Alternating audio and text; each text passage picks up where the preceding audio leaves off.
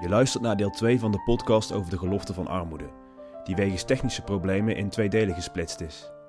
Deel 1 staat hier onder of boven. We gaan nu verder over hoe armoede tot rijkdom kan leiden en de waarde van delen. Excuses voor de onderbreking en veel luisterplezier.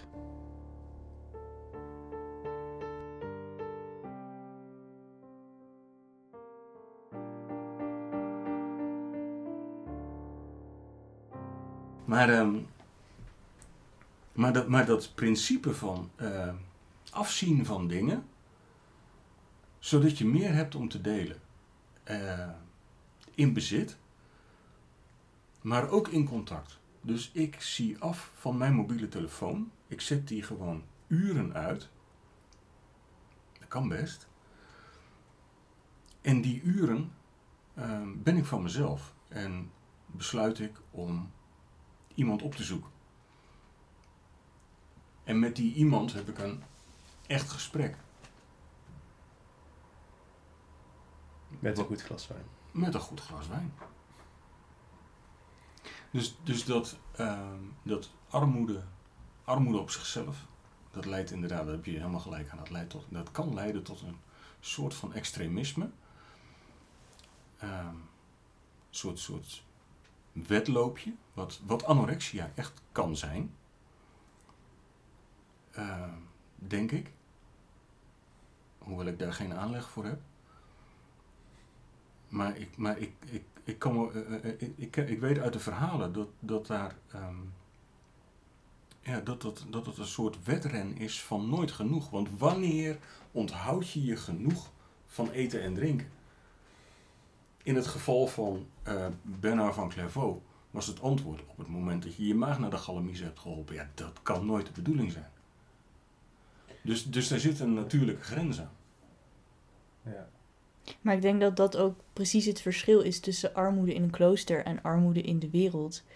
In een klooster eh, is, het, is het geen doel, maar een middel om, om meer tot Christus of om meer tot de ander te komen. Terwijl in de wereld, als je kijkt naar hè, hoe we omgaan met wintersport en zo, dan wordt die wintersport zo vaak mogelijk. Die, hè, die, die, die kwantiteit, dat wordt een, een doel op zichzelf. Ehm, en ik denk dat armoede dan in de wereld een, een doel op zichzelf wordt. Maar dat is natuurlijk het, hè, de, de andere kant ervan. Ehm, ik denk armoede in een klooster is inderdaad toch nog hè, die, die grens hebben van goed genoeg voor jezelf kunnen zorgen. Goed genoeg, ehm, nou ja, nog net in je, in je levensbehoeften kunnen voorzien. En dat is natuurlijk niet wat armoede is in de wereld. Daar is het gewoon, hè, op het moment dat je onder die bestaansgrens komt, dan leef je in armoede. Terwijl in een klooster is het een, een middel, armoede als middel, waarbij je dus nog wel kunt bestaan, maar er wel vrijwillig voor kiest om eh, ruimte open te houden voor de ander of om je, je, je band met God te kunnen verdiepen. Dus ehm, dat, dat is een hele andere definitie van armoede, denk ik. Ja, dat denk ik ook. En die zit, er dichter, die zit dichter bij eh, eh, zoals het bedoeld is. De, de, de, er staat in eh, Spreuken, denk ik, een tekst van eh, geef mij armoede nog rijkdom. Ja. Om, want, want als je heel arm wordt, dan denk je van, zo de flikker op met z'n allen, het wordt toch niks. En als je rijk bent, dan denk je, ik heb niemand nodig. Dat is allebei niet goed voor een mens.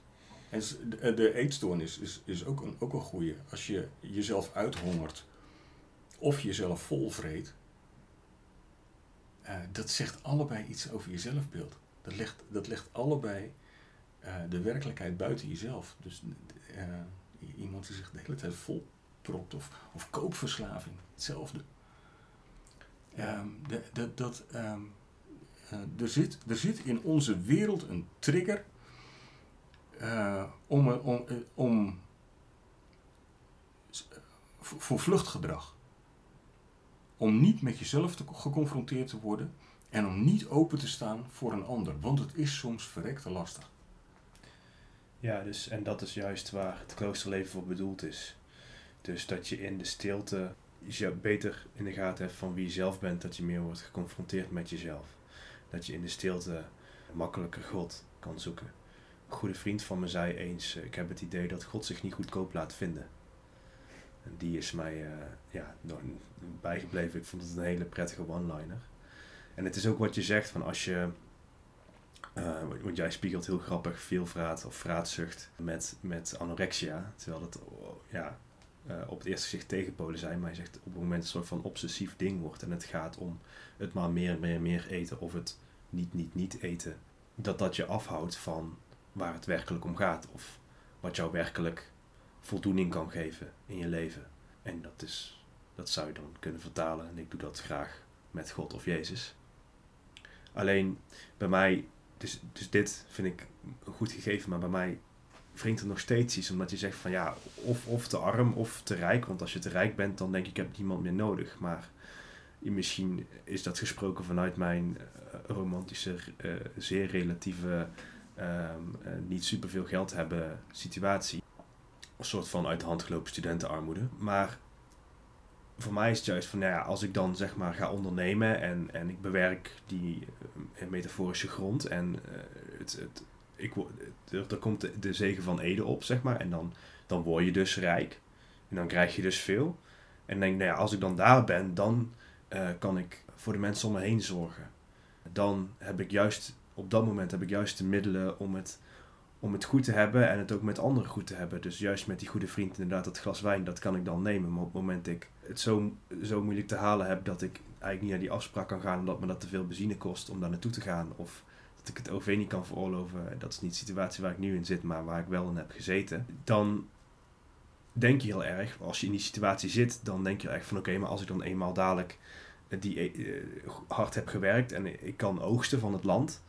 eh, en ik zit wel in die rijkdom, dan kan ik dat wel doen. En dan kan ik juist ook meer geven. En dan kan ik groter gaan wonen.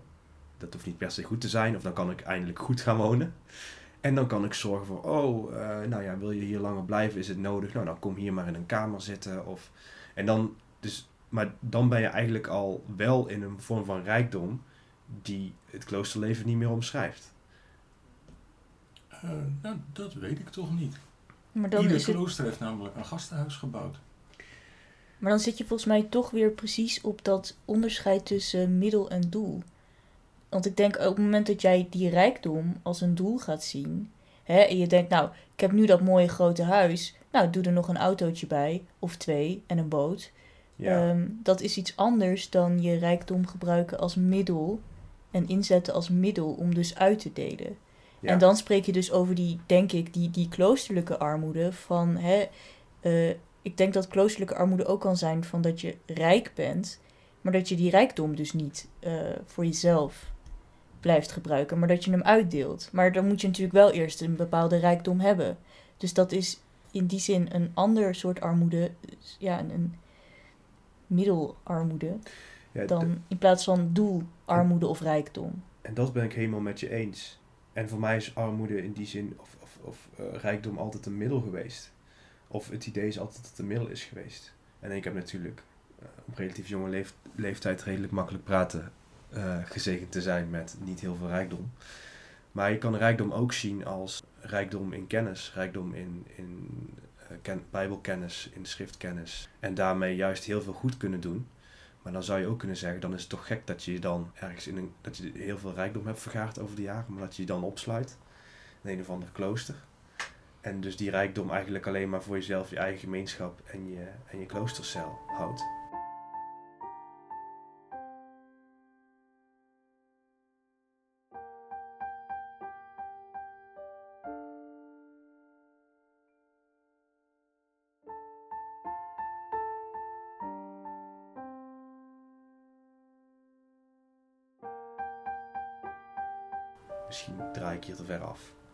Nee, want, ehm, ik, eh, Eh, want dat doe je dus juist niet in een klooster. De grap is dat je in een klooster. eh, het lijkt heel zelfzuchtig dat je, dat, je, dat je zoekt naar een manier om zelf zo volledig mogelijk tot je recht te komen. In een gemeenschap te gaan zitten waar mensen echt de aandacht voor je hebben. Ehm, eh, mensen je verdragen, ondanks dat ze je kennen. Ehm, eh, van je houden zelfs. Ehm, dus, dus allemaal, dat, dat, lijkt, eh, je zou het klooster in kunnen gaan uit puur eigenbelang. maar Benedictus zegt, een gastenhuis mag nooit leeg staan. Met andere woorden, ehm, je moet uitdelen. Je moet eh, wat jij hebt willen delen met de mensen die naar je toe komen en dat nodig hebben. En dat kan dus, ehm, ik denk dat, kijk, de kloostergastenhuizen, die, die zitten vol. Die zitten bommetje vol. Niet allemaal met uh, uh, gelovige mensen, echt niet, want er zijn er niet genoeg van. Maar, maar, maar wat zoeken mensen daar nou? Ik denk dat ze in dat de, wat een gast in een klooster zoekt, in de kern die armoede is. Die volstrekte vereenvoudiging. Je, je komt uit je leven, je mobiele telefoon ratelt de hele dag. Je hebt een baas die tegen je zegt: dit moet je doen, dat moet je doen en dat moet binnen zoveel tijd. Uh, of je bent baas en je bent heel succesvol in het opzetten van bedrijven en je verdient sloten met geld, maar je wordt ook gek van alles wat je daarmee moet doen. Uh, wat je ervoor moet doen. Verantwoordelijkheid voor de mensen onder je en zorg dat ze bezig blijven. En, ja. en dan kom je in een klooster en daar is niks. En daar hoef je niks. En jij, jij wel als bewoner, maar een kloosterling, hm. die brengt de balans aan in wat hij moet en in hoe rijk hij is en wat hij nodig heeft. En die brengt dat leven in balans, zodat zijn gast kan proeven aan een soort ideaalbeeld. Voor een gast is een klooster iets romantisch. Dus de, de, de abt van Worth, uh, Jameson, Christopher Jameson, die schrijft ergens in een van zijn boeken: uh, De rust van het klooster is iets voor een beginneling of een gast.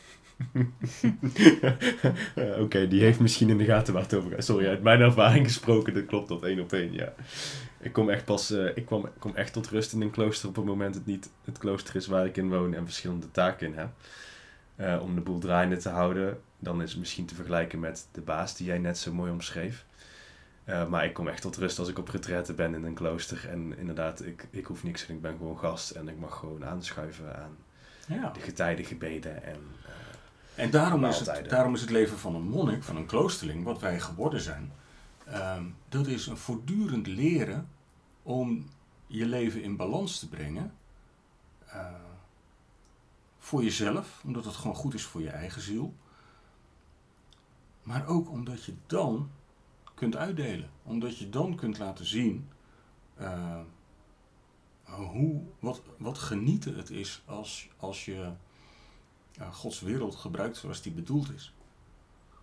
Je merkt dat ik probeer nu in, een, uh, uh, in de formulering naar jouw scheppingszegen toe te, Heel fijn, ja. toe, toe te praten. Want Zeker. Ik, ik, ik, denk, ik, denk niet dat het, ik denk niet dat het bedoeld is om, uh, om te verschralen, om, om in te teren of weet ik veel. Maar, maar het is wel de economie van het genoeg. Ja. Ja, maar dan moet je er dus wel van uit durven en kunnen gaan dat er genoeg is. Want als je dat dus niet hebt, dat, hè, die basiszekerheid, ja, dan raak je denk ik heel makkelijk in. Ja, ik uh, moet vooral vasthouden wat ik heb. Juist ook als ik een keer wat meer heb. Want ja, wie weet is het morgen wel weer weg. En uh, monniken doen dat door uh, ja. hun bankrekening in te leveren. Ja, precies. Dus, dus jij ja. verdient ehm, uh, sloten met geld, want jij bent een of andere uh, IT-ontwerper, weet ik veel. Jij brengt de bulk aan geld binnen, Tim niet. Tim doet uh, geen flikker en, en toch, oh, samen oh. hebben wij. Maar hebben jij hebt te veel en jij hebt te weinig, en dus heb je allebei genoeg. En ja. dat, is, dat is de. En, ja. en je denkt dat dat heel radicaal is, je bankrekening inleveren. Maar in feite kan je, dat zit ik nu ter plekke te bedenken, misschien is het wel onzin, maar ik zit het ineens te vergelijken met belasting betalen.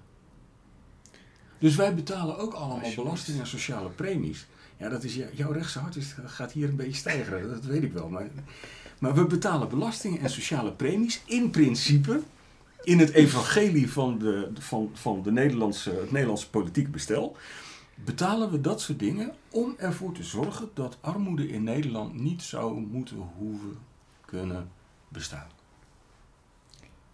Het, ev- het evangelie van het Nederlands politieke bestel is iets waar ik eh, me maar niet toe kan zetten om erin te geloven, broeder. Ja, maar dat Eh. komt dan misschien omdat je dus niet dat vertrouwen hebt dat dat netjes eh, verdeeld gaat worden. Dus dat je niet dat, eh, dat basisvertrouwen hebt van die economie van genoeg. Hè, dat, dat als wij dat allemaal netjes zo naar Rato inleveren, dat dat dan ook weer netjes soort van op de goede plekken komt. En dat hebben ze natuurlijk in een klooster wel, hoop ik. Dat je dus het vertrouwen hebt van ja, als ik iets nu inlever en mijn abt bij wijze van eh, eh, krijgt het eh, recht om mijn bankrekening te beheren en dat netjes te verdelen. Ja, als je dat vertrouwen niet hebt dat dat dan bij de broeder met de slechte schoenen terechtkomt, ja, dan ga je dat natuurlijk niet van harte doen, denk ik. Ja, ik denk. ehm, eh, ik, ik wil hem even een stukje draaien, want is dat eigenlijk ook niet wat, eh, wat men doet als, als, als je een huwelijk aangaat en je krijgt kinderen? Eh, dat er één iemand of twee mensen gaan zijn die geld verdienen, het grote geld binnenhalen en zorgen voor de groei en de opbouw van, van nieuw leven is dat in die zin eigenlijk niet heel vergelijk, een vergelijkbare belofte. De, eh, de belofte die je als eh, stel, als partners aan elkaar doet, is, is eerst en vooral om, als daar kinderen van komen, om, om die hun veiligheid te bieden. Het is, het is ook gewoon een sociaal contract. Kinderen leren opgroeien, daarom zegt Jezus ook van, van eh, leer maar geloven als een kind. Kinderen leren het leven van een basis die boven hun is. Dat is de, de- de ouders die. eh, Een kind heeft in zijn leven twee zekerheden. Als je, als je geboren wordt, heb je twee zekerheden. Eén, mijn ouders blijven eeuwig leven. Twee, mijn ouders blijven altijd bij elkaar. Er wordt voor mij gezorgd. Nou, we weten allemaal dat dat vertrouwen ehm, heel vaak kapot loopt op, op hoe de werkelijkheid in elkaar zit. En, en eh, ik denk dat jij eh, terecht, Mirjam, zegt van, van dat het vertrouwen is, is hier de hamvraag. Als je namelijk dat politieke bestel, belasting, sociale premies, uiteindelijk vertrouw je dan op het systeem. Nou, daar geloof ik echt helemaal niks van. Er is nog nooit een systeem ontworpen wat eh, de zaak dekt. Of je vertrouwt in mensen. De mensen die in het systeem de keuzes maken. Ik heb in beide niet heel veel vertrouwen. En dat betekent dat armoede je uiteindelijk, dat, en dat is volgens mij de kern van het verhaal, armoede, een zelfgekozen armoede, geen extremisme, maar soberheid, die brengt je iedere keer terug in een klooster, in Gods vertrouwen. Ja, ik zou willen zeggen van het vertrouwen wat je, wat je hebt, of ofwel de mensen ofwel het systeem, dat dat wat je zegt, dat dat iedere keer teleurgesteld wordt. Maar dat vertrouwen richt je dan op God in mijn geval. Ja, en, en zolang ehm, eh, de mensen met wie je dat samen doet, dat waarmaken, met al hun fouten en gebreken, ehm, dan kun je dat vertrouwen ook houden. Want eh, dat betekent dat ehm, als ik iets eh, naars doe, of ik, ehm, eh, ik loop een keer langs de pan en eh, er zit in één keer nog maar een halve worst in, zodat we s'avonds bij de maaltijd allemaal maar een klein stukje krijgen, dan, ehm, dan raakt jullie vertrouwen in mij beschaamd. Maar jullie weten ook dat ik die avond eh, in het nachtgebed eh, mijn dag moet spiegelen aan wat God van mij wil. En dat ik daar dus voor de draad moet komen met ja, dat dat nou even net niet de bedoeling was. En dat ik dus van vergeving moet leven.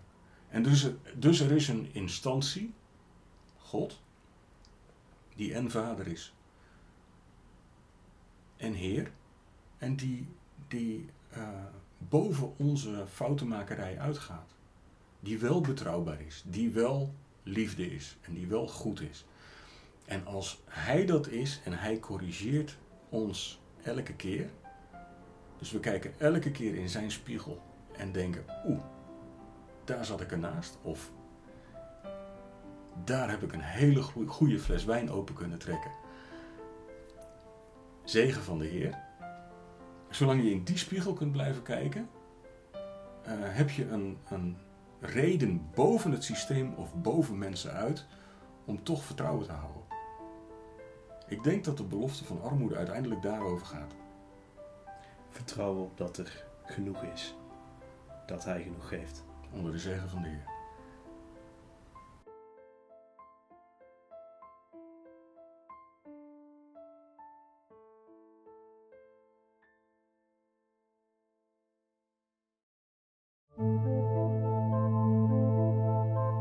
Dank voor het luisteren naar de Jongerenklooster podcast. Met muziek en composities van Broeder Hein. We zijn nu ook te vinden via iTunes en Spotify. Volgende week gaan we het hebben over de gelofte van kuisheid of zuiverheid. De gelofte waar altijd de meeste vragen over komen. Want waarom mag je als religieus geen intieme relatie aangaan? En waarom zou je daar in hemelsnaam voor kiezen? En hoe deden wij dat eigenlijk in het jongerenklooster? We zien jullie graag volgende week.